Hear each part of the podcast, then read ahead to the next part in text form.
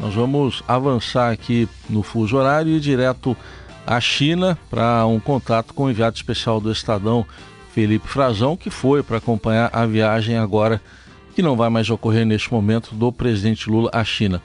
Oi, Frazão, bom dia para nós aqui, para você aí já boa noite. Olá, Raíssen, olá, Carol, muito bom dia a vocês, aos nossos melhores ouvintes da Eldorado. Praticamente isso. Aí são seis e cinco da manhã agora, se meu relógio não estiver um pouquinho adiantado. Isso. Aqui são 5 horas, às 17 horas e 5 minutos da tarde, ah, aqui então tarde em ainda. Pequim, na capital da China. Tá então, um inicinho de noite aqui, a tarde ainda está é, com bastante o céu, o céu bastante ensolarado, né? Então anoitece um pouquinho mais tarde, mas ainda um fim de tarde dessa segunda-feira aqui em Pequim.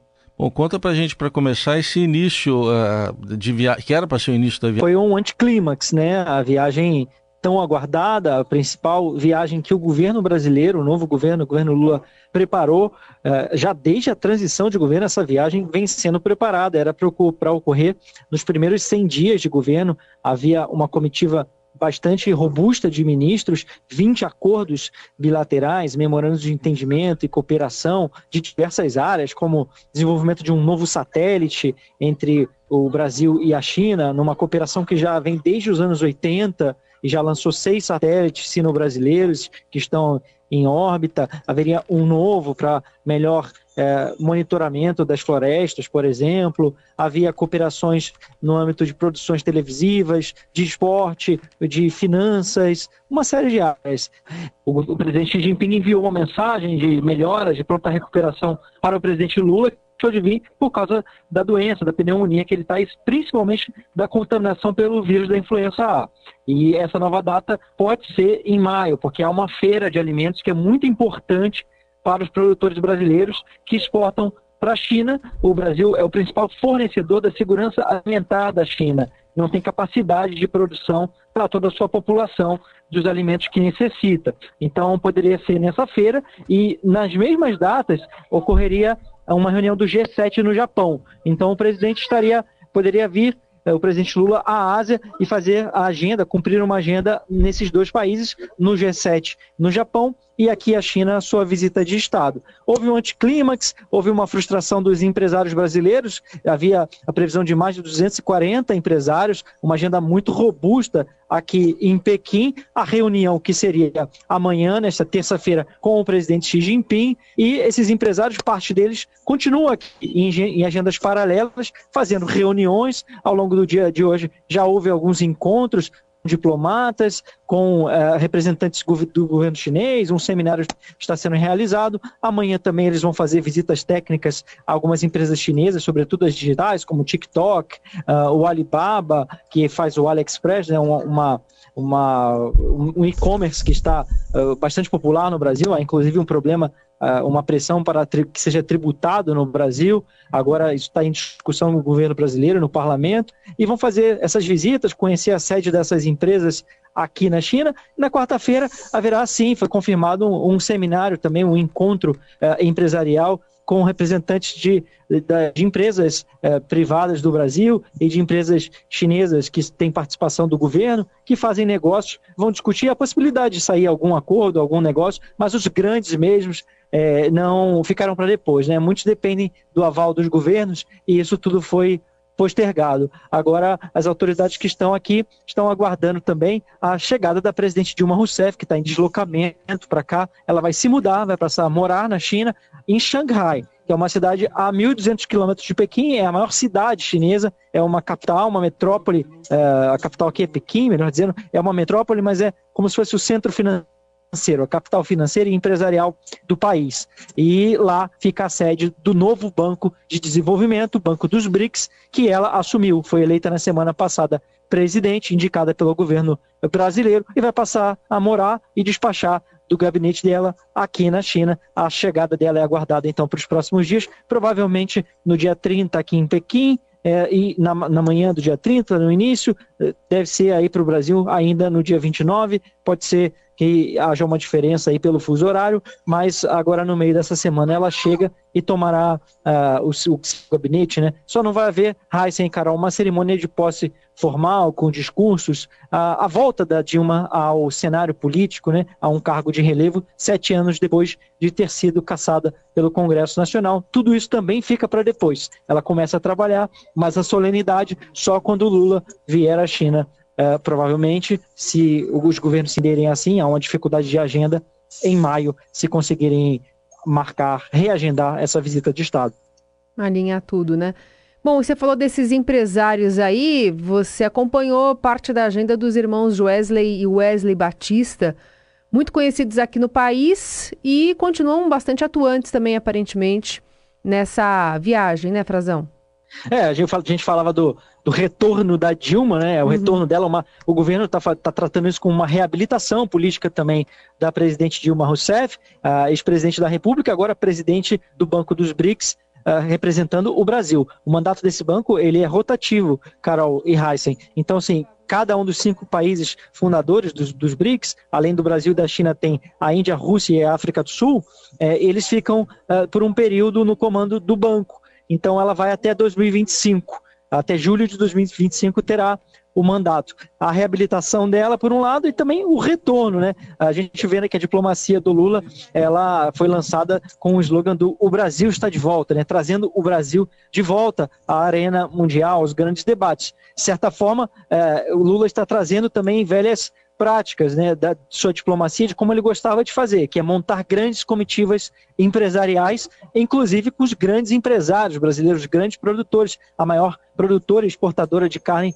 do mundo, a JBS, está aqui representada com Joesley e Wesley, Batista, que também estão retornando à cena, pelo menos ao relacionamento mais direto com o mundo político, com o governo e as missões oficiais, as missões, as delegações empresariais que participam de agendas a convite do governo brasileiro no exterior. É, eles têm muitos negócios na China, não só na carne, também atuam com exportação de celulose e de eh, minério de ferro. Então, a China é o principal mercado deles, é, como um todo, do, do grupo JIF. Eles estão aqui, como você lembrou, Carol e Heisen, eles estão, eles têm um histórico, eles se tornaram personagens da política eh, brasileira por terem feito uma colaboração premiada em 2017, delataram eh, mais de 1.800 políticos candidatos, o financiamento irregular, né, pagamento de quase 600 milhões de reais, eh, fizeram as acusações com um acordo da delação premiada, pagaram depois uma multa, esse acordo chegou a ser questionado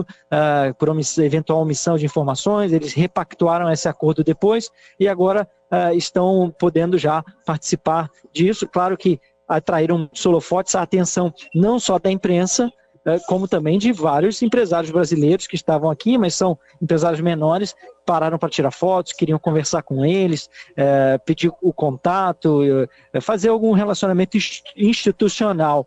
E eles também tiveram toda a deferência do governo brasileiro, foram re, recebidos isoladamente numa, numa reunião reservada pelo embaixador do Brasil aqui em Pequim, o embaixador Marcos Galvão, nesses dias bastante conturbados, muito, muito corridos né, por causa do cancelamento dessa agenda é, presidencial, muitas providências estão sendo tomadas pela embaixada, mas o embaixador, evidentemente, que não deixou de recebê-los com bastante deferência, reservou uma parte do seu dia uh, de ontem para que eles estivessem na embaixada. Eles estavam circulando é, de forma bastante respeitosa e tal, disseram que não queriam dar declarações, mas o Joelis me disse que eles estavam chegando agora, né? É, naquele sentido, estamos voltando, estamos aqui no, tomando pé da situação, voltando a participar de, de situações como essa, de missões empresariais é, no exterior. Então, eles estão, claro, não deixam de estar bastante sorridentes, parecem muito satisfeitos com esse retorno, essa, uh, essa volta deles à cena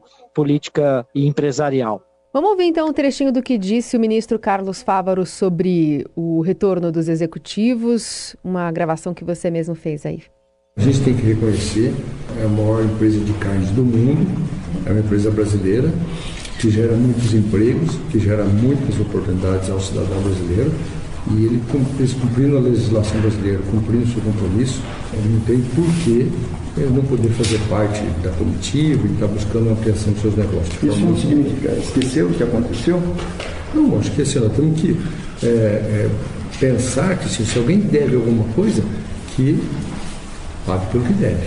Agora, tem que olhar para frente. Estão lá centenas de milhares de brasileiros que trabalham, que têm a sua, a sua a, o, o, o, seu emprego garantido, as oportunidades garantidas e não tem por que é, tratar diferente.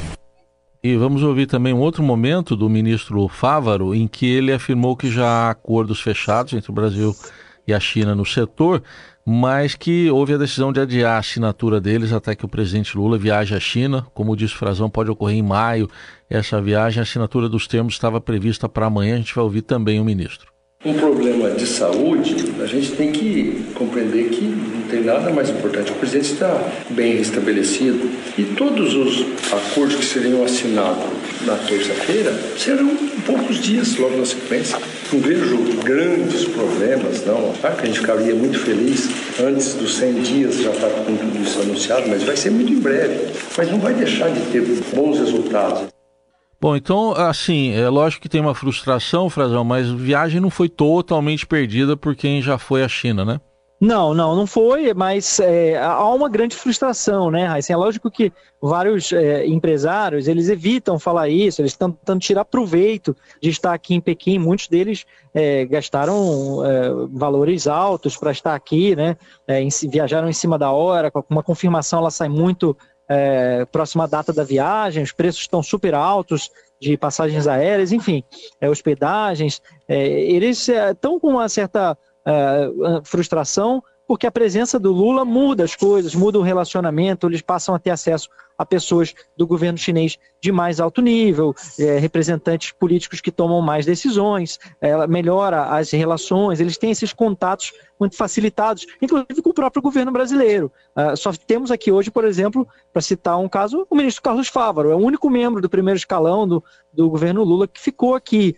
Então, isso mudaria. Inclusive, vários empresários é, anteciparam suas passagens, estão voltando antes, uh, ou alguns nem chegaram a concluir a viagem, abortaram ou voltaram no meio do caminho. Isso ocorreu é, eles estão tentando aproveitar para levar adiante a sua agenda. Esses acordos que o ministro Fávaro cita são acordos de governo a governo. Tem acordos de negócios privados que são entre empresas e tem alguns acordos entre governo que são acordos que eles chamam de guarda-chuva. É como se os países decidissem aprofundar o relacionamento em determinada área de interesse conjunto, uhum. de interesse mútuo. E, portanto, ali, dali em diante, eles podem desenvolver alguns projetos específicos. Mas, por exemplo, tem acordos. É, a Embraer esperava fechar um acordo para venda de aeronaves. Uhum. É, ela quer vender uma determinada aeronave, que é um jato médio, aqui para o mercado chinês, que se encaixa bem para o mercado, mas para essa venda ser concluída,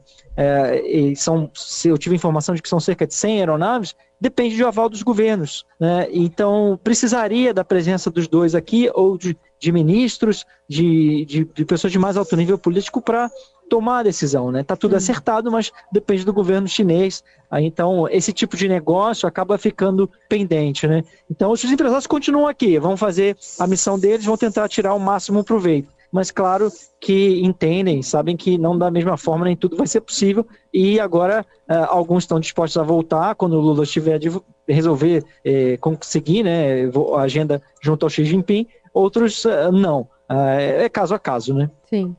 Só para fechar rapidinho, Frazão, o, presidente não está indo à China por conta desse problema respiratório, até, até um vírus, né?